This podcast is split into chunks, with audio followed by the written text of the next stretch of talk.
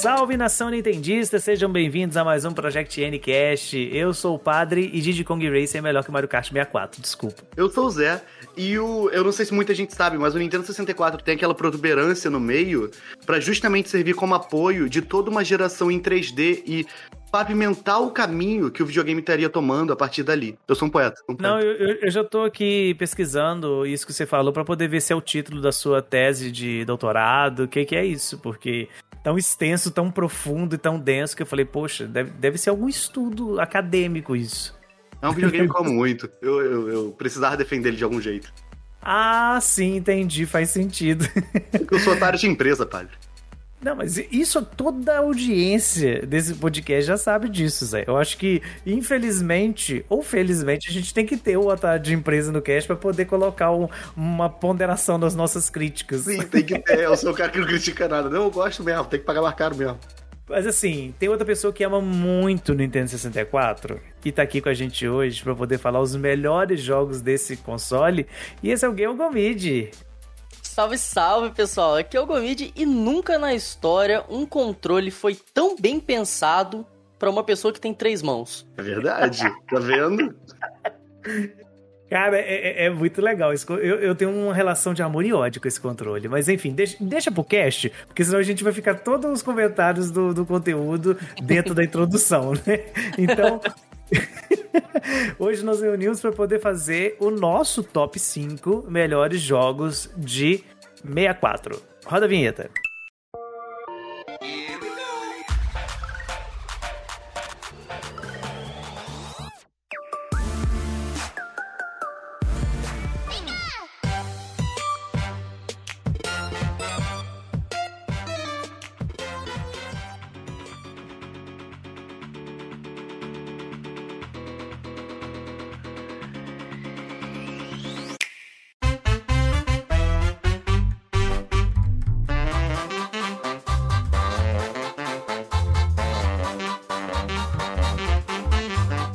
Antes da gente começar, você deve estar se perguntando, né? Nós tivemos os top jogos do Nintendinho e agora nós viemos para o top jogos do Nintendo sessenta e quatro. Mas por que isso? Pular o Super Nintendo? Não vai ter o do Super Nintendo? Calma.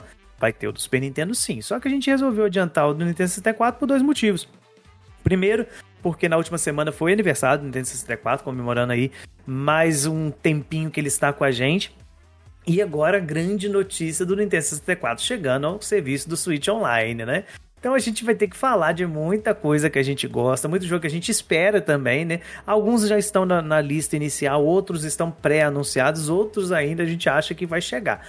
Mas vale lembrar, aqui são as nossas escolhas. Vai ter jogo que vocês vão assustar um pouco, principalmente os do Zé, tá? Já vou avisando lá.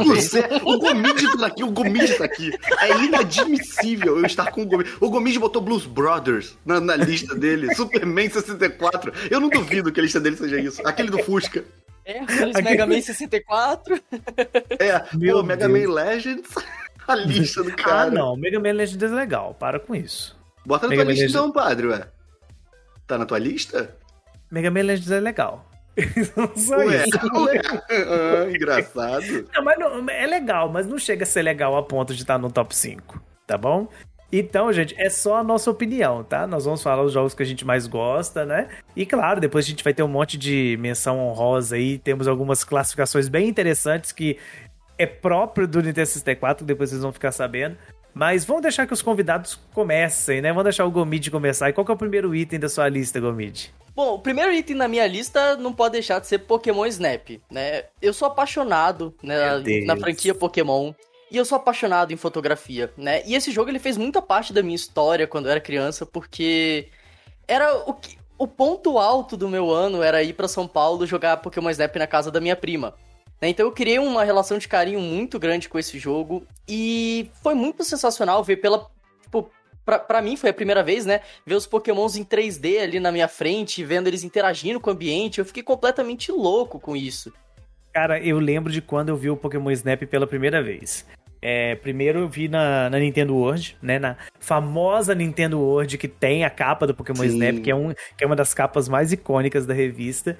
E eu lembro de ter ficado assim, cara, como assim o jogo que eu tava jogando no Game Boy e aquelas telas tudo preto e branca, que inclusive, inclusive fica aqui um comentário, os sprites do Red and Blue são muito feios, muito são, nossa, feios. São muito feios. Tipo assim, você pega hoje pra poder ver, nem parece os Pokémon mesmo. Mas enfim, na versão do sessenta e quatro eles não seguiram isso, eles já seguiram o design do anime, né? Uhum, e, uhum. e apesar de não ser um jogo, né, de, de batalha como a gente queria, aquela coisa toda, quando eu vi o Snap com a ideia de você fotografar, e o personagem Snap, né, no, no anime, era um personagem que eu gostava muito, eu achava muito interessante, cara, foi amor à primeira vista. Falei, não, eu quero jogar isso, e dito feito, né? É, é um clássico, eu tenho ele aqui comigo, de vez em quando eu ligo o sessenta e quatro pra poder jogar ele. Porque é muito bom, é muito bom isso. Nossa, eu também, cara. E não, não só ele, né, mas depois a continuação também me viciou cabuloso, porque realmente a ideia é muito legal, né, de você tirar foto dos Pokémons na natureza. Pois é, um ah, shooter eu... on rail. Pois é, e isso é legal. Na vez, quando a gente gravou o episódio do Pokémon Snap, né, é, o Zé trouxe essa informação do shooter on rail e que eu nunca tinha parado pra poder pensar que é isso. Uhum. Né? É, é literalmente, né, um, um carrinho que vai andando e em vez de se atirar nos Pokémon, você tira a foto. Pois é. é Foi o jeito que eles arranjaram pra deixar family friendly, né? Tão certo. Ih, meu Deus.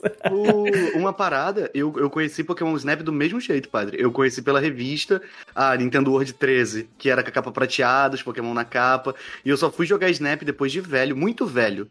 Muito velho. Eu tava falando com o Gomide na época. Eu ia comprar no Mercado Livre. Não sei se tu lembra, Gomide. Lembro, lembro. E eu achava a fita por tipo cinquenta, a fita do Pokémon Snap, cinquenta, sessenta reais no Mercado Livre. Aí uhum. comprei, botei a fita no sessenta e quatro quando chegou. E cara, quando, a, quando eu liguei a fita... O, tinha o save da outra pessoa e o professor Carvalho falou: José, eu estava esperando você. Meu Deus! Caramba! Não, eu ficaria com medo. O no, eu tirei é. foto na hora, eu fiquei desesperado. Eu tirei foto porque é o tipo de coisa eu, que não tiram foto eu e ficaria, morre. Eu ficaria com medo. É, tá parece, parece aquela história do... Do Ben, da... do Majoras. É, é isso, o creepypasta do, do Majoras. Eu tirei foto, é porque o nome da pessoa que comprou, depois eu fui olhar o vendedor, era José. Mas, cara... Eu liguei o professor Carvalho. José, eu estava te esperando. Cruzes! Meu Deus. Meu Deus! Venha para mim. Eu postei isso no Twitter para as pessoas verem que se eu morresse, pelo menos tinha prova. Ai, ai, cara, ah, já, muito rapidinho, legal. Já que vocês comentaram aí, né, do, do cast que a gente gravou de Pokémon Snap, eu queria só saber, vocês chegaram a, a ver a informação que eu passei aqui pra vocês, né, do Pikachu montado no Articuno? Cara, não, não porque depois, eu acho que eu vi um vídeo só, eu não cheguei a jogar e fazer. Não, porque eu acho que é mentira ainda. Não, porque eu ainda duvido. Meu Deus, eu ainda duvido. Não, eu lembro de ter procurado, mas eu não lembro de se, assim, se eu cheguei a ver vídeo, nada disso não, porque é, eu não peguei pra poder fazer, até porque tava num hype do outro, eu só queria saber do novo, não queria saber uhum. do antigo. Mas é, procede ou não procede? Agora revele. Procede, lógico que procede, gente. Que isso? Vocês acham? Vocês já acham que eu teria pachorra de vir aqui nesse podcast falar mentiras acho. na cara de vocês? Jamais. Acho, né? acho com certeza. Acho. acho. Vocês acho. pensam acho, muito sim. mal de mim, gente. Que isso? Não. Não me dei nem o trabalho de procurar por isso. Justamente por isso. Mas vamos dar então sequências. Zé, qual que é o seu primeiro item aí? O meu primeiro é um que mora no meu coração como um dos meus jogos favoritos da vida. Não é só do hum. Nintendo sessenta e quatro, é de tudo. E que agora tá vindo pro nosso, nosso lindo, nosso aparelhinho, nosso Switch, que é Banjo-Kazooie. Eu... Ai, ai, ai, nossa ai. senhora. Eu lembro o dia que eu ganhei Banjo-Kazooie. Eu lembro da... A minha mãe tinha um hábito de, quando era meu aniversário, me acordar muito cedo. E não que eu já não fosse acordar muito cedo, que desde criança eu tenho esse hábito de acordar cedo pra, sei lá, lavar calçado, coisa de velho. E a minha mãe... me acordou e eu desci a escada e ela me deu o Banjo-Kazooie e a gente já gostava do Banjo porque ele tava no Diddy Kong Racing e a gente via naquele, é, acho que não era, não era nem na Nintendo World ainda, ou era na Nintendo World, não lembro, acho que era naquele Hot Shoots, que era um jornalzinho que a Nintendo dava por correio. Hum, sim, sim, sim. Eu tenho alguns aqui em casa ainda, e tinha algum que tava falando do Banjo, que ia vir, e a gente tava muito tipo, caraca, aquele personagem da, da, do Diddy Kong Racing, não sei o quê, e... e... Ai, cara, e Banjo, assim, pra mim, é junto com Mario sessenta e quatro, é o jogo de plataforma definitivo. Até o Tui, que o pessoal reclama, eu gosto. Mas o Banjo-Kazooie é o... É o... Ai, cara, é, é o, o amor da minha vida. Ah, eu, eu também tenho um amor muito grande pelo Banjo. É, é fantástico. É, ele, ele envelheceu muito bem, diga-se de passagem, pra jogar Sim. ele até hoje. Tá, tá muito legal. Eu não sei a versão que vai vir no, no Switch Online, né? Eu acredito que não vai ter melhoria nenhuma. Mas a versão do, do Rare Replay, né, que saiu no Xbox, tá muito gostosa de jogar, sabe? É bem legal mesmo, até hoje. Pois é, inclusive agora dá pra jogar pelo xCloud, tá? Sem controle. Vocês podem jogar na tela do celular no xCloud. Olha só. Nossa, eu... Assim, é um jogo que... Só de lembrar eu fico meio... Meio, meio... Cara, e, envolto em lembranças. E assim, o, o, o Banjo, ele é bom em todos os sentidos. É difícil você achar um, um defeito no, no jogo do Banjo, né? No, no Banjo-Tooie você acha. No Banjo-Kazooie, não. Porque... as fases são, são gostosas, são fases amplas, né? É, diversas, assim, não fica aquela coisa repetitiva. Apesar de você ter que, em todas as fases, basicamente os mesmos estilos de, de quebra-cabeça, né? Pra você coletar, é, como achar o, os jeans lá, é, fazer algumas missões. Mas eles colocam de uma maneira tão, assim, leve que você nem vê a repetição. É muito gostoso. Eu, eu nunca vou esquecer da primeira vez que eu joguei Banjo, cara. Eu fui na Blockbuster lá em São Paulo e tinha aquele Buster pra você jogar. E tava com Banjo, por acaso, nesse dia que eu fui. E eu não entendi nada do jogo, eu era molecão, assim. Aí eu, eu, eu fiquei apaixonado porque eu podia botar o Kazooie, tipo, carregando o Banjo nas costas e sair correndo com o Kazooie. E eu fiquei fazendo isso por meia hora na Blockbuster, até, tipo, ir embora. E eu fiquei apaixonado por isso, só por esse fato. E aí depois eu peguei o jogo. Ah, cara, muito legal. Agora, só registrar, o algoritmo do, do Twitter é complicado, né? Tô bem rolando aqui enquanto a gente tá conversando a timeline e passou uma foto de Banjo-Kazooie. Olha, tá vendo? Os caras estão ouvindo a gente. Estão ouvindo, estão ouvindo. Mas já que falou de Banjo, deixa eu puxar o meu primeiro item aqui, que tem a ver com Banjo também, inclusive tá na minha apresentação, que é Diddy Kong Racing, né? Eita. Eu sei que tem gente que vai me crucificar. Nossa, o padre falou que Diddy Kong Racing é melhor do que Mario Kart sessenta e quatro. É. E assim, desculpa, mas é... Não, com certeza é, é certo. Cara, tá tipo, certo. Não, mas assim, não, não tem nem como. É, talvez, assim, é uma ordem natural. O Diddy Kong Racing, ele é uma evolução do Mario, do Mario Kart sessenta e quatro, porque ele é mais diverso, né? Você tem o, o Mario Kart sessenta e quatro, que é o Mario Kart padrãozão mesmo, né? Corrida, aquela coisa toda e tal, que é excelente. Diga-se de passagem, né? Sem críticas a ele. Mas o Banjo, ele... traz, o Banjo, olha, o Diddy Kong Racing, ele traz alguns elementos que mudam a franquia de uma maneira positiva. Primeiro, hum. você tem modo história. Cara, modo, modo história no jogo de corrida. Quando você vai imaginar isso? Depois, ele traz um, um open world, né, um overworld ali, pra você poder andar com o carro, pra você poder chegar na, nas fases. Isso é muito legal. Isso, isso é bem diferente. Tipo, ah, não quero entrar na, na corrida, eu quero só dar umas voltinhas aqui e achar uns itens escondidos que tem, uns balões escondidos, né, no caso. Uhum. Uhum. Terceiro, inclusive, eu começo vazio. Não, eu também. E terceiro, que pra mim é o mais legal. Você, todas as fases, você tem três opções de corrida. Você pode vir de carro, você pode vir de avião e você pode vir de barco. Uhum. Pois é. Cara, isso é muito bom, sabe? Dá um fator replay muito legal. Ah, eu quero jogar nessa fase, mas eu quero que seja todo mundo de avião. Ou eu quero que vai o pessoal de barco. Isso é muito legal, cara. Isso é muito divertido. É muita coisa. Ele parece um jogo... Ele não é um jogo de corrida. Ele é, ele é uma experiência, cara. Diddy Kong Racing é um bagulho fora do normal. As batalhas contra chefe, contra os, contra os bichos, correr contra é. a morsa. Nossa, a morsa, é muito bom, velho. Moleque, morsa, as a músicas. Morsa é difícil, a morsa é difícil. Demais, era o Nemesis meio da minha mãe. Aí apareceu o polvo. Aí acabou. Depois do polvo, aí, aí vem o Easy Pig. O Easy Pig, uh-huh. inclusive, eu pedi pra minha mãe tirar um, um aro da cortina pra eu poder botar no nariz e fingir que eu era o Easy Pig. Porque eu queria muito ser o Easy Pig, ele era muito maneiro, sabe? Ele correndo e todo mundo com medo. Eu, é Agora... isso, é isso que eu quero ser. Agora, tem, tem, eu tenho uma crítica ao Diddy Kong Racing. Ah, não, não, é, não. Não, não, mas é uma coisa simples, que é o sistema de itens dele. É, que, que é aquele sistema que você sabe qual item você vai pegar, que o balão vermelho é, é item de ataque, eu acho que o azul é de correr, isso. sabe? Eu, eu tenho uma crítica a isso, eu prefiro o estilo do Mario Kart, que você pega e é aleatório. Pô, eu já prefiro o do Diddy Kong, cara. Eu acho mais legal você bolar a sua estratégia de, tipo, pô, vou pegar tal balão pra poder planejar minha corrida aqui, do que o Mario Kart, que você pega um item aleatório que às vezes não vai te dar nada. Você tá lá com dez moedinhas, ganha mais moedinha e fica lá, tipo, segurando uma moedinha, saca? Eu também, é. eu tô nessa e eu acho muito maneiro o lance do upgrade dos itens também. Sim, nossa, muito. Sim. É porque, gente, no Discord... Isso é legal, isso é legal. Isso, isso é absurdo. Imagina isso no Mario Kart. Você pega um casco verde, aí passa dois cascos verdes, três cascos verdes, às vezes vai passar de novo, fica vermelho, sei lá. Mas o, o ponto é, crianças, pra quem não conhece Diddy Kong Racing, no Diddy Kong Racing, você passou em um balão vermelho que te dá um míssel. Se você passar em outro balão vermelho, você pega dois... Você pega um míssel é, teleguiado. E uhum. aí, se você passar no terceiro balão vermelho, fica um lixo, porque você pega dez mísseis que não são teleguiados. Ou seja, pega só dois balões vermelhos. Por mais que o terceiro deveria não, ser o melhor, mas, ele nem é. Mas o, te, mas o terceiro é praticamente uma metralhadora. Você sai apertando o botão várias vezes que vai pegando tudo. É, aí tu erra dez. O, o teleguiado, pelo menos, é certeza. Mas, assim, só pra gente não ficar muito preso no Diddy Kong, que a gente tem muito jogo ainda pra citar, é, uma, uma última coisa que eu queria colocar aqui e que tem pouca gente que sabe...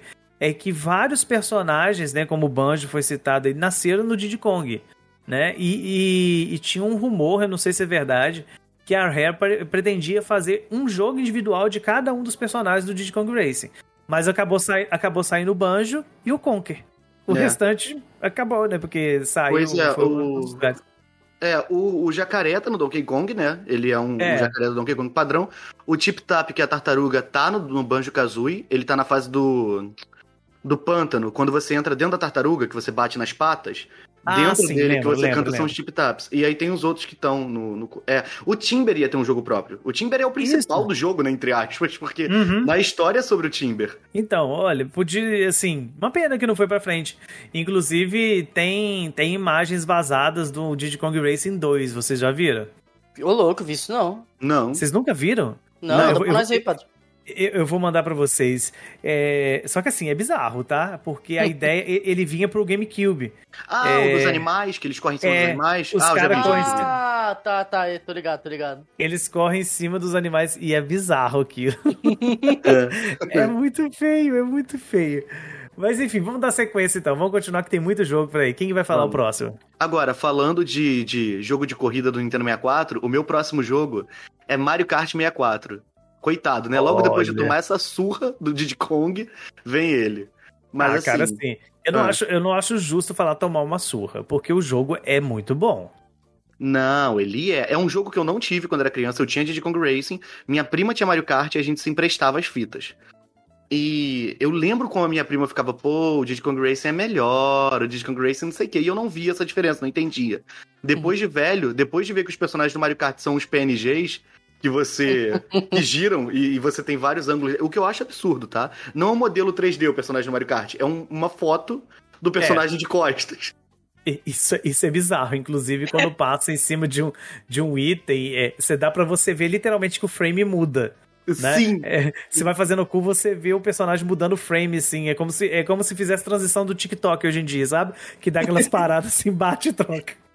Pois é, e é um negócio que assim, é uma coisa da época, você tem que ver que é mais rústico, é, é um pouco mais bruto, mas o Mario Kart sessenta e quatro pra mim tem uma das me- um, várias melhores fases, assim, tipo do... Muitas, muitas, muitas, muitas, muitas que eu queria muito em tudo, assim. É, a minha favorita, que é Royal Raceway, é dele, é a minha, fa- minha fase favorita de todos os Mario Kart. É, é a que tem o castelo, não é? Ela, é a que tem o castelo, que Caraca. tinha a teoria, né, que é. dá pra entrar no castelo. Se chegar lá perto, o Mario desce Caraca. do kart e entra no castelo. Eu adorava, tipo assim, jogar o Mario Kart nessa fase, mas sem compromisso, só pra me poder ir lá no castelo do, com, com, com o kart. Tipo, tô nem ligando Sim. pra corrida, não. Quero ir lá. Quero isso, ver, pô. Exatamente. Né? Eu, e, eu e tinha medo legal. da Rainbow Road. Morria de medo. Porque tinha aquela, o rosto dos personagens no céu, coloridos. Eu morria de medo daquilo, não sei porquê. Mas tinha muito medo. É, pois é, vai entender, é criança. Eu tinha muito medo, muito medo, muito medo, muito medo. Meu Deus, mas o, o, o dentro do, do Mario Kart sessenta e quatro tá pra minha fase favorita de todos os Mario Karts, que é a fase do Wario. Eu gosto muito daquela fase do Wario, que é de rally, né? Ah, aham, uh-huh, aham. Uh-huh. Eu, eu gosto. gosto muito daquela fase, muito, muito, muito mesmo. E Nossa. eu fico com pena de, de, dela não tá no, no Mario Kart oito. Uma pena. Quem sabe no nove. Pô, tem duas fases do Wario, Mario Kart oito, acho que sim, não quero ser esse cara, já tem duas fases não, do boneco. Não, né? eu, eu, quero, eu quero essa do sessenta e quatro, que pra mim é muito boa. Pô, sabe uma do boa. Wario que é melhor ainda? A do GameCube, que só tem duas voltas, porque ela é gigantesca. Ah não, isso é mesmo, é verdade. É, eu Olha, tô é me abstendo bom. aqui porque o, o Zé já me julgou muito por isso, mas eu, eu detesto Mario Kart, cara, todos. Meu é, Deus. pois é, pois é, pois é. Pois é, olha aí, o tipo de gente Meu que a gente tá chamando Deus, pra cá. Não, eu, nem sei. Eu tô me sentindo envergonhado com a, com a audiência de ter colocado uma pessoa blasfemando assim aqui nesse podcast. Né? Depois a gente vai mandar a conta se a audiência cair, viu? Se as pessoas estiverem desligado nesse momento. É. Gente, olha só, na descrição vai estar o endereço do Gomid pra quem quiser resolver pessoalmente, ok? Só ir lá, dar um pulinho, pode aí fazer o que quiser. Eu não sei, velho. É um negócio ai. que nunca, nunca, cara, me chamou atenção, sabe? Eu acho ok. Tanto que eu, eu prefiro o Diddy Kong Racing até hoje. Eu prefiro o Diddy Kong Racing do que o Mario Kart oito mesmo, sabe? Ah, mas assim, não, aí eu não sei se eu prefiro porque, né, questão de evolução do, do console e tal, aquela coisa toda. Mas que as mecânicas do Diddy Kong Racing ainda me agradam muito e eu gostaria muito de vê-los implementados no Mario Kart, tipo, cara, o modo história no Mario Kart, por favor, Nintendo, faça, não, ontem, sim. sabe? Seria muito legal, acho que, que dá pra pois fazer não. tranquilamente.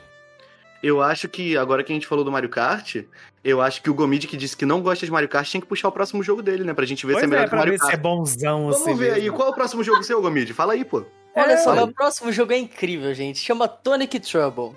Esse é um daqueles joguinhos, né? O Zé, como o Zé chamou ele aqui agora há pouco, ele é um jogo de locadora, né? Não é aquele jogo que você vai, ah, vou comprar esse jogo aqui pro meu Nintendo sessenta e quatro, pra ter na minha coleção, né? Ele é um joguinho divertido. É, você tem um bonequinho roxo ali, esquisitão, bem naquele estilo Rayman ali, sem braço, sem perna, né? E o seu objetivo é basicamente salvar o mundo ali, que teve um... É, que o mundo zoou todo ali por causa de um, de um tônico, por isso que o nome é Tonic Trouble, né? Olha só que criativo. Olha... E você precisa, enfim, salvar o mundo. E as fases são muito legais, os inimigos são muito interessantes. Tipo, todo o design do jogo eu acho muito incrível. E ele tem muita fase legal, né? O jogo, logo, logo no começo, ele tem uma fase que você tem que sair esquiando é, uma montanha gigante, assim, com um escudo, sabe? É, cara, é muito louco esse jogo, vale muito a pena. E eu acho legal porque esse jogo, ele foi o jogo que me fez começar a aprender inglês. Porque eu comecei a jogar ele e eu não tava entendendo nada do que tava acontecendo, eu não tava conseguindo avançar no jogo, porque eu não sabia que o personagem que eu tava falando tava falando, ó, oh, você tem que apertar A e pular em cima daquele botão. E eu não sabia que eu tinha que fazer isso, porque eu não sabia ler inglês. Né? E foi aí que eu comecei a correr atrás, comecei a estudar inglês, perguntar as coisas, ver dicionário, não sei o que, e foi esse jogo que me startou aí, nesse mundo de outras línguas. Cara, mas assim, eu acho que a gente tem que explicar direitinho pras pessoas essa questão do, do conceito do, do jogo de locadora. Pra quem não viveu a época do Nintendo sessenta e quatro, gente, um jogo de Nintendo sessenta e quatro era muito caro. Uhum. Muito caro. E diferentemente do Super Nintendo, você conseguiu o Nintendo sessenta e quatro desbloqueado, era uma coisa assim de outro mundo. Pra você ter noção, eu acho que, não sei se vocês lembram disso, tinha um sistema de desbloqueio do Nintendo sessenta e quatro que era por cartucho, vocês lembram disso? Hum, que você, uhum. colocava, você colocava um adaptador no, no console, aí vinha uma fita por cima do adaptador, mas você tinha que colocar uma fita original do lado do adaptador, tipo assim, eram duas fitas, aí a fita original que legitimava. Mano, eu tenho falsa. isso, velho, eu tenho isso. Cara, é muito bizarro. Então, assim, as pessoas não tinham muito acesso de maneira muito fácil a jogos falsos de Nintendo sessenta e quatro. Tanto que isso foi um dos motivos para ele não ser tão popular quanto o PlayStation aqui no Brasil. Então, e, lá em casa as coisas funcionavam assim. A gente ganhava um jogo por ano. A gente, e o resto era locadora. É, então, a gente meio que pedia, né? É, no meu aniversário eu ganhava um, meu irmão ganhava outro no aniversário dele. Então, esse jogo que o Gomid falou não era um jogo desses, porque era jogo de você alugar, não era jogo digno de você gastar o seu um jogo por ano pra poder comprar. Mas não é que o jogo era ruim, mas assim, eu não vou gastar, eu posso comprar outra coisa, né? É, exatamente isso. E isso, assim, é uma coisa que às vezes não passa pras pessoas, tipo, pô, mas não era mais barato? Não. Não tinha muito critério. Às vezes o Tonic Trouble era o mesmo preço do Mario sessenta e quatro, sabe? Não, mas é isso mesmo. É, é não, isso, não, não é? Não tinha diferença, não. É, não, porque pode ter gente, tipo assim, às vezes o Tonic Trouble era dez reais e o Mario sessenta e quatro era sessenta. Não, não, era o mesmo preço, não tinha um o Hollow máximo... Knight de cinco reais por aí, não, não existia isso. O máximo que rolava com essas fitas de Nintendo sessenta e quatro era você comprar em locadora, fita que já foi usada muitas vezes em locadora, tipo assim, ah, ninguém tá alugando mais, eu vou vender. Eu tenho isso. Meu F zero X é de locadora. Meu F zero X é japonês, com aquele lacre arrebentado, e a minha caixa que eu tenho é caixa de, de fita de V H S com papelão cortado dentro. Eu Aí, ó. É desse jeito. É desse jeito. Mas já que o, o, o Gomid trouxe um jogo um pouquinho underground, eu vou trazer um jogo mais mainstream, que não só é um dos melhores jogos já feitos, como é o meu jogo favorito de todos os tempos, de todos os consoles, que se ele não tivesse aqui hoje, seria um sacrilégio. Claro que eu tô falando do Mario sessenta e quatro, né? Que é uma coisa de louco eu até hoje. Eu sei que tem muita gente que tem problema com ele por conta de câmera, de, de movimentação, aquela coisa toda. Mas eu amo muito Super Mario sessenta e quatro. É aquele jogo que, assim, que se, se bobear eu sei jogar ele pelo som apenas, eu fechar o olho e ir andando eu sei onde que o personagem tá, sabe? Uhum. Vou, vou te dizer que isso não é impossível, cara, porque eu faço não, isso não é. com o Super Mario World. Então sim, é, a gente tem memória auditiva desses jogos, então cara, é, é, um, é uma viagem aquilo ali. E assim, hoje você jogar ele, depois de ter tido diversas experiências três D, pode ser um pouco sofrível. Porque, claro, né? Eu conheço um amigo, por exemplo, que ele foi jogar o Mario sessenta e quatro agora na coletânea do três D All Stars e ele já tinha zerado o Odyssey. Aí ele falou, ah, eu detestei o Mario sessenta e quatro. Eu falei assim, claro, você que saiu do Odyssey, que é tipo assim, o ápice da jogabilidade três D do Mario, e você foi pro lugar que inaugurou. Então, assim, uhum. se você falasse pra mim que tinha amado, eu levaria até um susto. Porque não dá, né? E eu nem falo de gráfico, eu falo realmente de jogabilidade, né? Mas não tem como fazer uma lista de melhores jogos do Nintendo sessenta e quatro sem citar o Mario sessenta e quatro. É impossível. Não, não, com certeza. Eu acho, é, na minha opinião, é, é isso que você falou. Na parte de gameplay, né, de controle e tudo mais, eu acho que ele envelheceu muito mal, né? Principalmente uhum. a questão da câmera e tal, que você tem que ficar angulando ela, que era um negócio horroroso. Mas o jogo em si, o, o design do, do jogo, de seleção de mundos, o design dos próprios mundos, eu acho um negócio muito incrível e eu concordo com você. Eu acho que até hoje é um dos melhores jogos já feitos, cara. Uhum. Cara, ele é o, o, o jogo que inaugurou esse formato sandbox, né? Que você não precisa necessariamente fazer o que o jogo tá mandando. Não, eu vou fazer o que eu quiser. Eu vou uhum. andar nesse castelo aqui. Ah, não quero ir fase nenhuma. Não, então eu vou só rodar pelo castelo. Sabe? É. é claro, não tinha muita coisa escondida no castelo, mas... se ele tivesse sido feito hoje, por exemplo, que, que as pessoas já tenham uma noção, tipo, se fosse fazer um remake do sessenta e quatro hoje, com certeza eles fariam o castelo muito maior, com muito mais segredo pra poder explorar mais ainda. Hum. Eu juro por Deus que a minha opinião não é deturpada. Eu realmente não acho que tenha envelhecido tão mal. Não acho, de verdade, do fundo do coração. Não acho é, injogável, eu não acho que a câmera atrapalhe tanto, até porque eu não ligo nisso do Banjo-Kazooie também e tal. Eu entendo quem acha. Mas eu não consigo achar, tipo, é um jogo que pra mim, assim... É, teve alguma live que um amigo meu tava vendo e o cara falou uma parada sobre alguns jogos, que era uma parada que era verdade, que era tipo assim, é que é, existem jogos que são criativos, tipo, sei lá, o Witcher é criativo, e tem jogos que são criativos e que te deixam ser criativo, tipo Mario Odyssey, Mario Sunshine, o próprio Mario sessenta e quatro, você não tem uma única maneira de chegar a lugar nenhum. Uhum. E, e tipo assim, jogando, por exemplo, é, Psychonauts agora, Psychonauts é um jogo de, de ontem, o dois... Eu zerei Psychonauts dois e você vê que o gameplay, eu sinto ele ser mais datado do que Mario sessenta e quatro. Porque ele é, uma, é aquela parada, tipo assim, o, o próprio Ratchet and Clank, você vai subir na parede pra correr na parede, o Crash quatro, que seja. Você tem um lugar onde você sobe na parede pra correr na parede. Você uhum. vai pular pra não sei o quê, você tem uma plataforma que é pra você pular que uhum. tá ali na frente. O Mario sessenta e quatro, ele te deixa viver, sabe? É uma parada que o gameplay dele é... é eu acho que é totalmente aceitável hoje em dia, até porque... Ah, sei lá, cara. Eu tenho muito medo de falar isso, parece o cara que tá passando pano. Eu juro por não, Deus mas, que eu não tô. É uma mas, opinião mas você... Eu, eu sei, porque quando eu falei que envelheceu mal, não é pra mim. Pra mim não, ah, pra mim continua não, sim, perfeito. Não, pra mim continua perfeito. Eu tô falando pra quem vai jogar hoje e que teve contato com outros jogos, entendeu? Eu acho que hoje ele não é uma experiência tão agradável quanto aquela que a gente teve pegando naquela época. É isso que eu quis dizer. Mas, não que o jogo isso. seja ruim. Não que o jogo seja ruim ou que tenha, ah, não, o jogo é injogável. Não, não é. Outro dia Ouviram, alguém falou hein? comigo. Outro dia alguém falou comigo no Twitter. Eu não lembro quem foi. Falou assim: ah, pá, meu filho está jogando Mario sessenta e quatro, ele tem acho que oito anos de idade e tá gostando muito. Então, assim. Cara, tá, tá legal. Agora, realmente, vai gostar. Agora, você vai, se você colocar na mão do, do marmanjo aí que já jogou o Odyssey. É, é muito difícil. É a mesma coisa do Sunshine. O Sunshine passa pelo mesmo problema. A gente jogou o Sunshine na época, assim, ele, ele era ruim, porque ele não, bom ele não é. Mas é, que isso, o melhor Mario três D, mas, mas não era tão ruim como é hoje, entendeu? Mas enfim, vamos seguir, senão a gente vai ter longas discussões aqui. Então, já que a gente tá falando de jogo que definiu como as coisas seriam feitas a partir dali, que era um hábito no Nintendo sessenta e quatro, né? Definir a indústria, eu vou trazer mais um que fez isso. Ocarina of Time.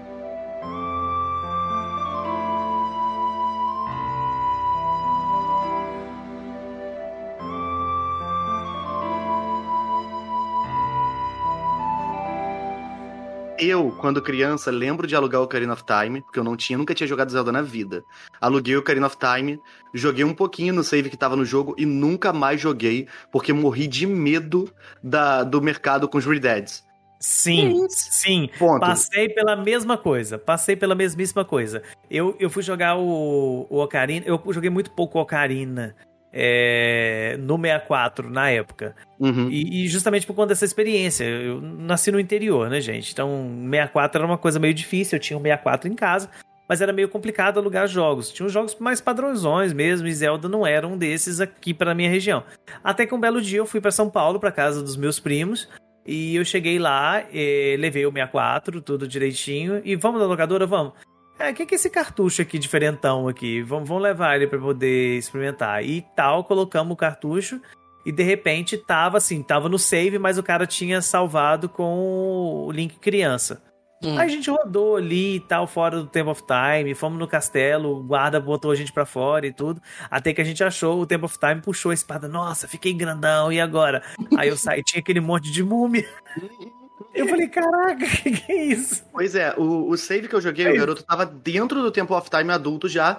Ele já tinha o castelo do Ganon com a, a, a coisa de arco-íris já. Tava uhum. zerado o jogo, eu entrei pra ver. E, cara, foi horrível. Depois disso, eu joguei... Eu nunca mais joguei. Eu lembro de alugar Quest sessenta e quatro, sei lá. E ver também que não era pra mim, e aí voltar a alugar as coisas que eu alugava. Mas o... Depois disso, eu joguei Ocarina no emulador. Foi a primeira vez que eu zerei Ocarina. Perdão, perdão, Miyamoto. E aí, depois disso, na, na, na locadora que eu alugava jogos de GameCube, os jogos que tinham disco bônus junto, ele entregava junto. Por exemplo, eu alugava Mario Kart, eu recebia o disco bônus do Mario Kart também, do Mario Kart Double Dash, na época. Uhum. E aí, junto vinha o disco bônus com demos e tal. E foi que eu conheci um monte, tipo, Sonic Heroes. A primeira vez que eu vi a introdução de Sonic Heroes foi um disco bônus. E o Wind Waker vinha com disco bônus, que era o disco Sim. que vinha Ocarina e Majora's, é, e Ocarina Master Quest. E aí eu aluguei, e foi a primeira vez que eu zerei Ocarina. Tipo, a gente, eu aluguei várias vezes, né? Porque eu ficava no, ficava no memory card, então daria pra eu zerar. Eu aluguei várias vezes o Ocarina até zerar. Foi a primeira vez que eu zerei foi emulador, depois no GameCube, e depois no GameCube naquele outro disco, que era Collector Edition, que vinham uhum. quatro jogos. Sim, sim. E a partir daí, eu te... hoje em dia eu tenho Ocarina no três D S, no Wii U, eu tenho a fita. Eu, tenho... eu comprei recentemente, inclusive, a fita do Ocarina. Eu virei um grande entusiasta do Ocarina, recentemente. E, e assim, amo, amo, amo, do fundo do meu coração. É tipo, não entendo quem fala, ah, eu acho Ocarina, não sei o que. Eu acho que as pessoas falam por birra. Tipo assim, não admitem que um jogo que é do, caraca, de noventa e sabe-se Deus quanto, é um dos melhores jogos já feitos até hoje, sabe? É, é, é bizarro, né? O Ocarina é realmente o marco, não, é impossível você falar que, que o jogo é ruim e tal, porque não é. É muito bom mesmo. Claro, ele tem os seus defeitos por conta da época, né? É, pelo amor é, de Deus. Não, não tem como você cobrar que ele tenha é, milhares de sidequests, mundo uhum. aberto, todo completo, né? Porque, é, realmente, você chega lá em Hyrule Field, por exemplo, é um mundo vazio. Você tem umas, umas graminhas, umas árvores perdidas, umas árvores que foram reutilizadas, inclusive, há pouco tempo em Pokémon Sword Shield, né? E... É uma referência, é uma homenagem, foi uma homenagem. Eu entendi, Massuda, pode deixar, eu tô aqui pra você. Mas, enfim, é isso, né? É, mas pra mim, cara, o ponto forte do Ocarina é a trilha sonora, cara. Nossa, eu acho sensacional a trilha sonora desse jogo. A, todas as músicas eu, eu gosto de, de verdade de parar pra ouvir. Eu tô aqui tranquilo fazendo alguma coisa, eu boto a trilha sonora de Ocarina. Porque é muito gostosa, cara. Todas as músicas são muito boas. Pois é, e é um então, jogo que usa é a música, né? Tipo, eu até, do, do, a música de... O Bolero do Fogo é uma das minhas músicas favoritas de jogo.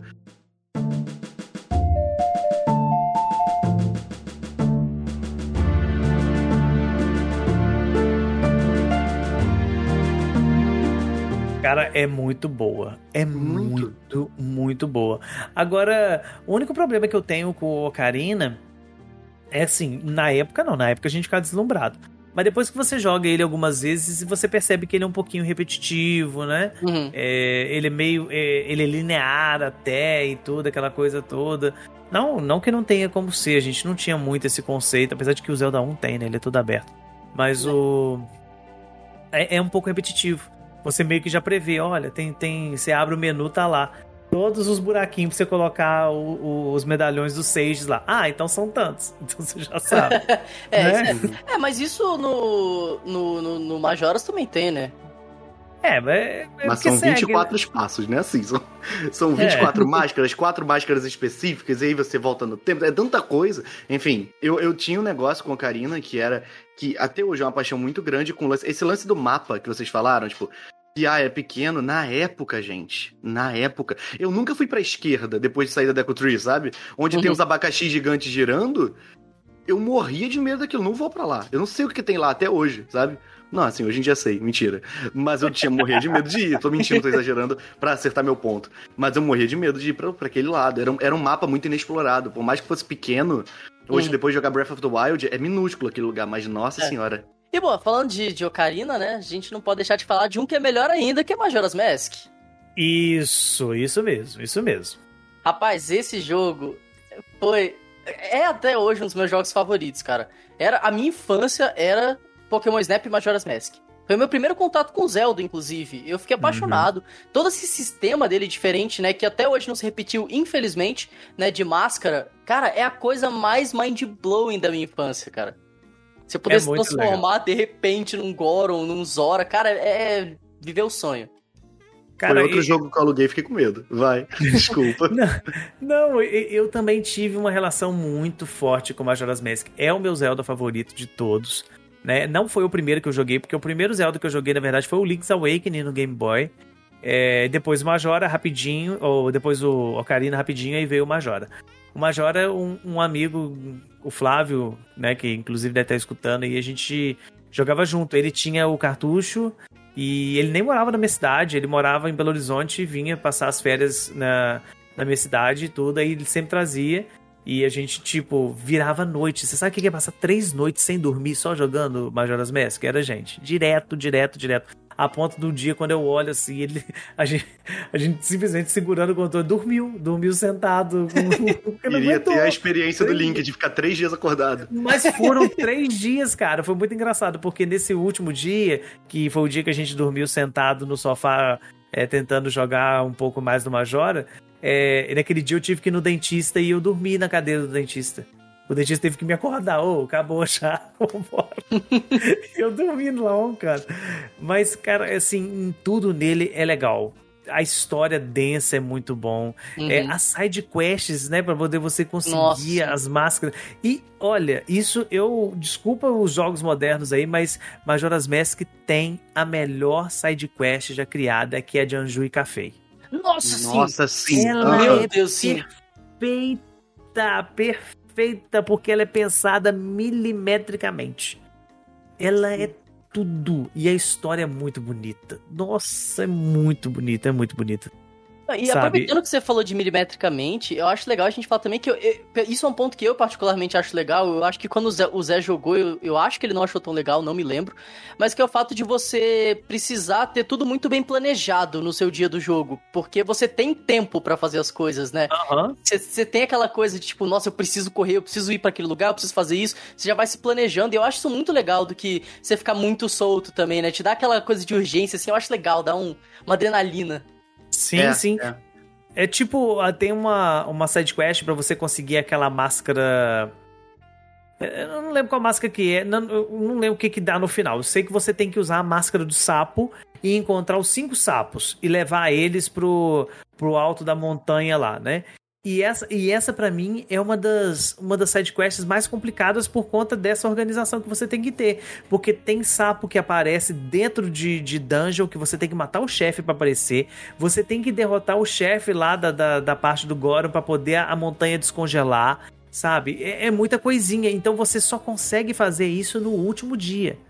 Antes disso, você não consegue. Então, você tem que correr quanto tempo. Isso é muito legal. É muito bom. E é legal também, cara, que, tipo, uma parada que muita gente acaba nem sabendo é que você tem as, as músicas secretas também, né? Pra adiantar o tempo sim, e pra voltar o sim. tempo. É, pois aí, eu ia falar disso. Pra voltar, não, pra é. desacelerar, perdão. Cara, é muito legal, velho. É muito legal. Pois é, é muito legal mesmo. Agora, uma coisa que eu tenho que dizer, assim, do fundo do coração pra Dona Nintendo, que eu sei que ela escuta a gente, né? Pelo menos no, no, no meu sonho ela escuta. Mas eu acho que sim. É, por favor, Nintendo, aproveite aquilo que você criou, que se chama First Date Link, tá? Hum, que é o último link lá que a gente consegue quando junta todas as máscaras, que é um dos personagens mais irados que você já criou. Sim. E você simplesmente ignora ele. Você colocou ele no Breath of the Wild como roupinha, mas não é isso que eu quero. Eu quero ele badass, com aquela espada dele toda cheia de... toda entrelaçada, eu quero aquilo. Então, assim... Pois é. Dá, dá um jeitinho, né? É canônico. Eu sei que muita gente acha Majora's Mask um spin-off, mas não é não, é canônico. Então, eles estão malucos, é. Eu lembro que na época, ele é ele que é o Ura Zelda, não é? O Majora's Mask. Que vinha na Nintendo World falando que o Zelda dois tem produção. Lá na época da Nintendo World, tipo, vinte e nove, trinta. Aham, e sim, sim, era sim. Era o Ura Zelda, que ia ser feito, não ia ser feito pelo Miyamoto. E o pessoal tava, meu Deus, não sei o quê. Uhum. Como é que vai ser isso? E, cara, e, foi, e o meu contato foi esse com o Majora's na época. Antes de, e, por causa do medo. E ele é bem diferentão, né? Porque, por exemplo, ele é o Zelda que não tem Triforce. Uhum. Pois é. E nem a Zelda. Ela aparece e nem a Zelda. Assim, e nem sonho. É. é, ela aparece em sonho, né?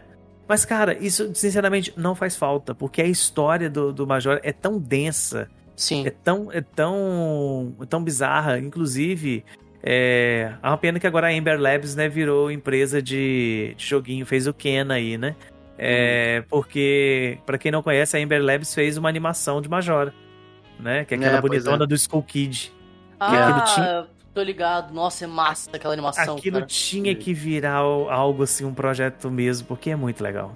Pois é. Muito legal eu, mesmo. Quando eu era criança, tinha uma propaganda que era muito legal na Nintendo World, que era... Isso me apaixonou em Majora's Mask, eu aluguei e fiquei com medo.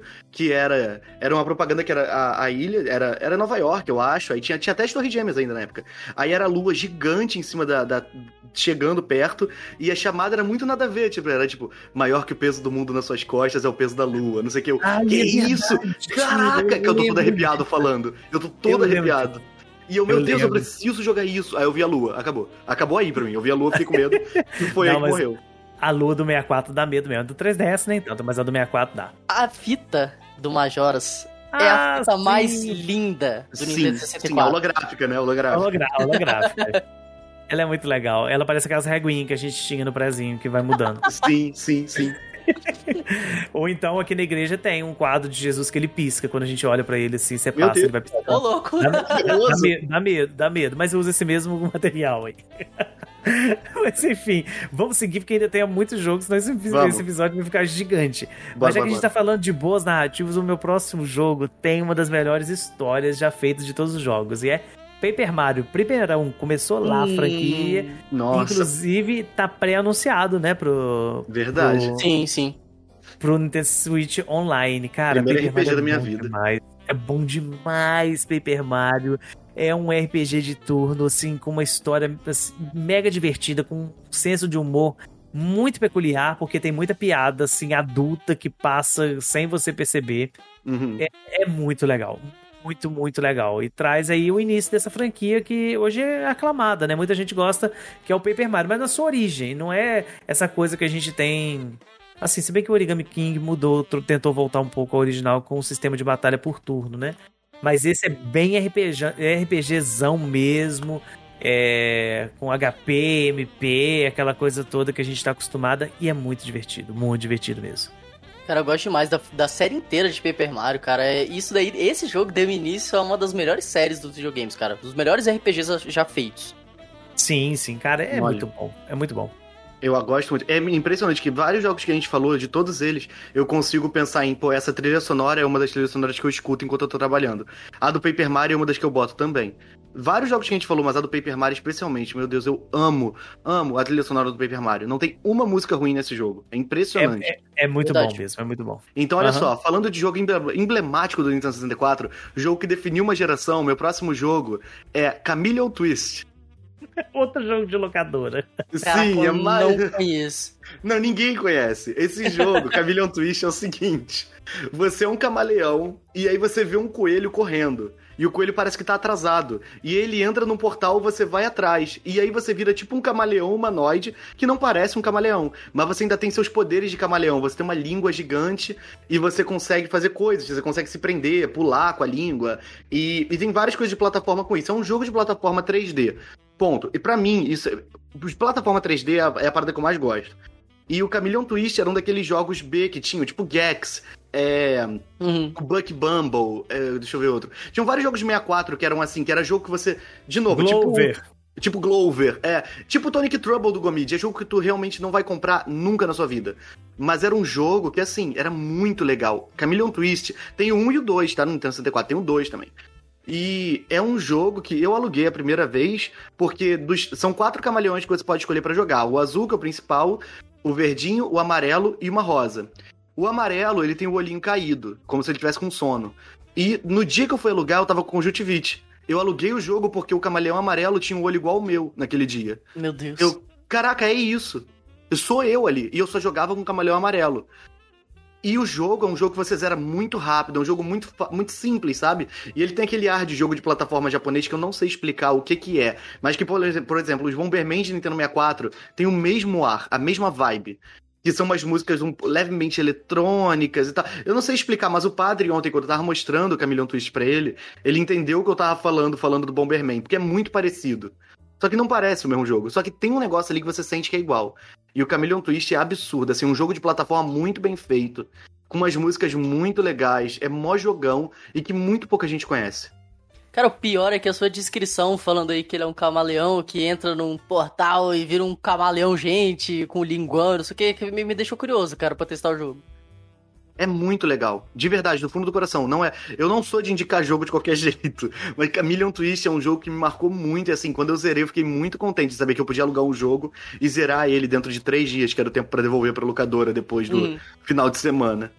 É assim, joga em Chameleon Twist. É um jogo de plataforma três D muito maneiro, que ninguém conhece, que tá lá no Nintendo sessenta e quatro. Agora eu tenho que falar o verdadeiro, sim. Não vou falar que é o melhor jogo do Nintendo sessenta e quatro, mas um dos jogos mais emblemáticos pra mim, devido a uma, uma realidade muito peculiar que eu vivi na minha infância. Por quê? Eu acho que eu já falei isso em outro podcast.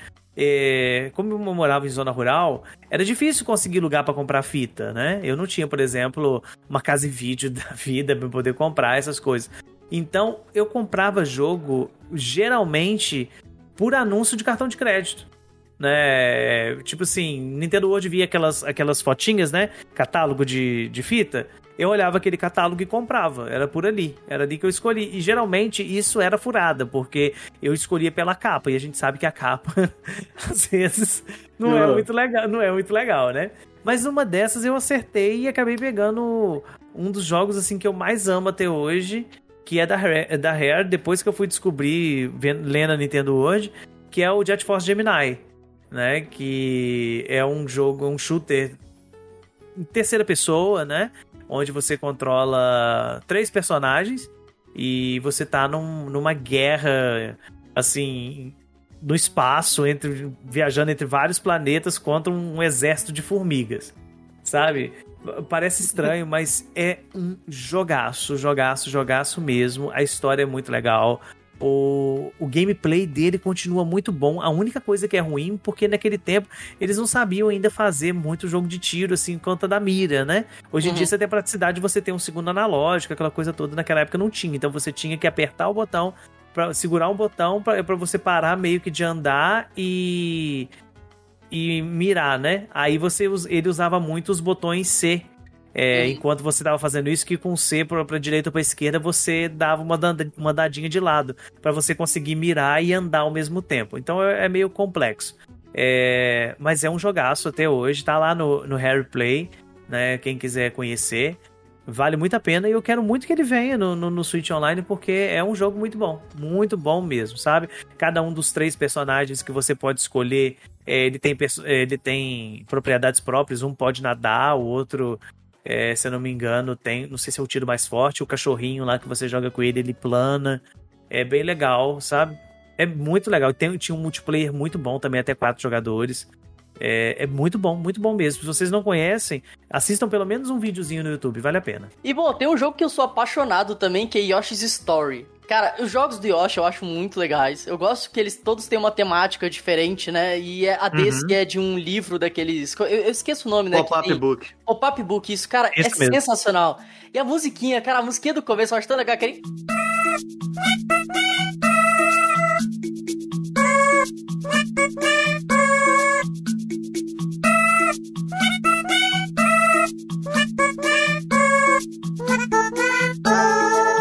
Caraca, é muito bom. Eu fico muito feliz toda vez que eu escuto aquilo, cara. Esse jogo é muito, muito divertido, muito lindo. Eu amo Yoshi's Story. Yoshi's Story foi um dos motivos de eu comer muita fruta quando era criança, porque os Yoshis comiam, eu queria comer. Igual comi legume, porque o Banjo lutava contra legume. E no dia Caramba. que minha mãe foi comprar, eu achei que minha mãe não ia voltar, porque ela demorou. E eu comecei a ver foto dela e chorar, achando que ela tinha, sei lá, morrido. E aí ela voltou com a fita pra mim e eu me sentindo culpado, porque eu pedi a mãe comprar Yoshi's Story. E não voltava, é porque a loja americana estava com fila. Então, meu último jogo dos cinco é Pokémon Stadium. Eu, eu aluguei a primeira vez pro meu aniversário. Eu amo Pokémon desde criança. Eu vivo Pokémon. Eu respiro Pokémon. E Pokémon Stadium era o que eu mais queria na minha vida. Eu queria muito aquele jogo. Eu sempre sonhava com aquilo. Eu queria um Transfer Pack. Só fui ter agora. E aluguei pro aniversário meu, me apaixonei. E, e assim, é um jogo de batalha de Pokémon. Você escolhe os Pokémons, você pode alugar eles lá na hora, escolher e jogar com eles e derrotar os estádios e tal. Mas nada disso importa, porque o que importa do Pokémon Stadium são os minigames. Sim, justamente, sim. Justamente. Ponto, ponto. Que inclusive a gente vai poder, se ele vier pro Nintendo sessenta e quatro online, a gente vai poder jogar os minigames online, mano. Eu só sim. penso nisso, eu só penso nisso. Eu não tenho, eu não tenho dormido pensando nisso. Meu Deus, eu preciso... É um jogo, assim, que se vocês nunca jogaram, joguem Pokémon Stadium. É absurdo de bom. E, bom, minha última recomendação é Mario Party três. Eu sei que tem um, muita gente aí que prefere o dois, né? Mas o três eu acho tão sensacional. Eu gosto muito dos tabuleiros. Eu gosto muito dos minigames. Eu acho um jogo muito incrível. E Mario Party sempre foi uma das coisas que eu mais gostei de jogar com os outros, né? Pra mim é um dos melhores party games que existem. Né? Então, o Nintendo sessenta e quatro ele teve três Mario Parties e pra mim isso era o, o paraíso, porque eu amo esses microjogos que tem no, no, no final de cada rodada, eu gosto dos tabuleiros, eu gosto dessa mecânica de jogo de tabuleiro. Eu, t- eu também gosto, sabe? Eu, eu gosto do três por conta daquela aquela estrela, né, que conduz lá, eu Nossa, acho ela super sim. carismática e tudo. Então, eu, eu gosto muito, eu sei que tem a maioria das pessoas que jogaram no sessenta e quatro preferem o dois, mas eu ainda prefiro o três também. Eu também, eu nunca joguei o dois, o três pra mim era o melhor. Assim, joguei todos sozinho, né? Mas o três foi o que eu joguei sozinho e aproveitei mais. Meu Deus. Muito triste, né? Não ter ninguém. Minha mãe não gostava, não tinha ninguém. Eu, inclusive, cara, eu gostava muito daquela parte do minigame que era a sala do Shy Guy, que você tinha que ficar juntando moeda. Cara, sim, era muito legal aquilo. Sim, uhum. sim, muito legal mesmo. Bem... Acho que chegamos, né? Falamos muito jogo. Sei, gente, que vocês vão estar gritando aí. Nossa, cadê GoldenEye? Cadê Perfect Dark? Entre tantos outros. A gente sabe, são jogos muito bons, mas aqui é o nosso top cinco. É de Sim, acordo não... com a nossa preferência, né? Pois mas, é. Claro, o Nintendo sessenta e quatro tem muito jogo bom, vocês verem. Esse cast ficou imenso. Mas assim, e se deixasse, a gente teria que falar muitos outros jogos que, que não deu pra colocar aqui, porque tem muito jogo bom. Muito jogo bom mesmo, apesar de que tem muita gente que critica o Nintendo sessenta e quatro e tal, mas, cara, tem títulos, assim, que, que são top mesmo, que, que a gente fica até emocionado de falar de alguns aí. Pois é. Porque tem muita coisa boa. O Zé, principalmente, que lembra que era uma criança abandonada, né? Não, é, eu, eu só escuto a, Mario, a música do Mario sessenta e quatro no final, eu choro, na hora. É, aí, olha só, que tristeza. Não é? Trato muito isso com a psicóloga.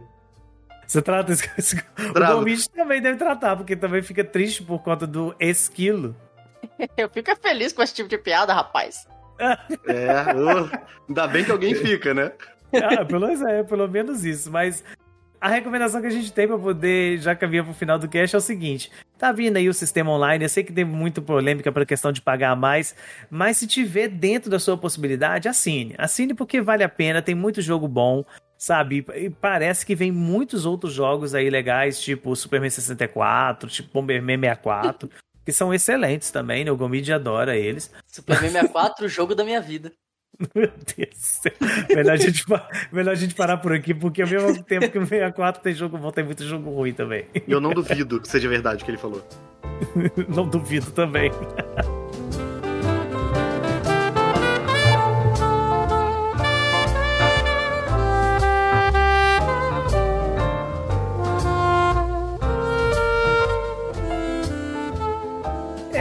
Meus caros, chegamos ao final desse Project N Cast que eu tava com tanta vontade de fazer porque eu amo o Nintendo sessenta e quatro, é o console Nintendo da minha vida. Eu tô até com o coração um pouco triste de não ter falado tantos outros jogos. E vocês, é? Então, assim, me dói muito. Eu tô realmente, assim, tem vários que eu queria falar. Eu tô com a língua coçando. Cara, falar. Eu não falei do Donkey Kong sessenta e quatro, meu Deus. Nem que, eu que tava sacrilégio. Na minha lista. Eu não ia que falar de Ocarina. Que sacrilégio, que sacrilégio. Olha, não, não. Eu não ia, meu Deus, padre, eu não ia falar de Ocarina. Olha que absurdo melhor, também. Melhor, gente, melhor. Desculpa. Gente, é porque a gente foi limitado a só cinco, porque tem muito mais coisa. Mas aproveitar para agradecer o especialista em Nintendo sessenta e quatro, né, Gomide? Obrigado pela sua presença. Que isso, gente, eu agradeço, eu fico muito feliz de, de estar aqui com vocês, eu gosto muito de bater esse papo, é, o cast hoje foi grandinho, a gente acabou se estendendo um pouquinho, mas, cara, se eu pudesse, eu me estendia mais algumas horas aqui, porque bater papo com vocês é muito bom, principalmente a gente falando de Nintendo, falando de Nintendo sessenta e quatro, que é o meu console favorito, é o console da minha vida até hoje, é, então, muitíssimo obrigado pelo convite, pessoal que ouviu, eu espero que vocês tenham gostado da minha participação, espero voltar mais vezes aqui. Ô Gomide, não é porque você tá aqui não, mas o Zé não vai me deixar mentir. Eu falei com ele outro dia que se deixasse eu colocar você no elenco fixo aqui, não deixava você ir embora não, porque é sempre muito bom você tá aqui. Outro dia, foi ontem. Queria, foi, queria. Ontem foi ontem, mas foi mesmo. É, é sério, tô zoando. Surgiu uma vaguinha, pode chamar, cara. A gente manda embora o Luca, pode ficar tranquilo. Já mandamos hoje, né? Já mandamos, vocês não receberam não, né, gente? A gente expulsou o Luca. Mentira, gente. A gente chama o Luca. Mentira. Luca, no meu coração é seu, Luca, pelo amor de Deus. Gomide, mas onde o povo te encontra? Pô, principalmente lá no Twitter, é onde eu tô mais ativo, arroba lucasgomide, eu falo lá de Nintendo o dia inteiro, basicamente, né? É, vocês também podem me encontrar lá no Nintendo Home, no YouTube, que a gente tá começando a atualizar mais ali o canal, no site também do Nintendo Home, não sei se eu posso fazer propaganda de pode, site, claro do site pode, pode. Mas se puder, também estamos com um site novo lá no Nintendo Home, né? Também de notícias aí, review de jogos e tal, tá bem no comecinho ainda, mas é bem legal, nintendo home ponto com ponto b r, e vocês me encontram também... na vida, porque a gente se esbarra por aí sempre, é isso. Meu Deus, que bonito, gente, um poeta. É, poético. Bem, eu, você já conhece, né? Eu sou o Padre Edson, vocês podem me encontrar lá no Twitter, Edson Underline Ribeiro. Eu sou o Zé Renato, você pode me encontrar na Twitch, no Twitter, no Instagram, em qualquer lugar, como Zé Renato, como se fosse nato, nato. Eita, errei minha, eita, meu negócio. Eita. Olha, é, só, meu amor, não era, não era Zé do Rancho, cara? Erraram, falaram show de Zé Rancho sem querer. É tipo como se fosse Zé Renato, só que você troca o Nato por Nacho, tipo de Nacho. Muito bem, nós somos o Project N Cast, né? Você sabe, toda sexta-feira por volta do meio-dia tem episódio novo pra você. E também você pode acompanhar as últimas notícias do mundo Nintendo no nosso site, project n ponto com ponto b r. Grande abraço e até a próxima. Valeu, gente, beijo. Falou, tchau. Valeu.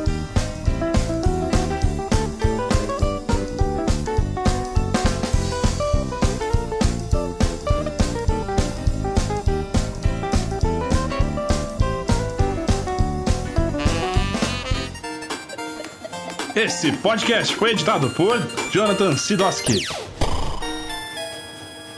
Game over.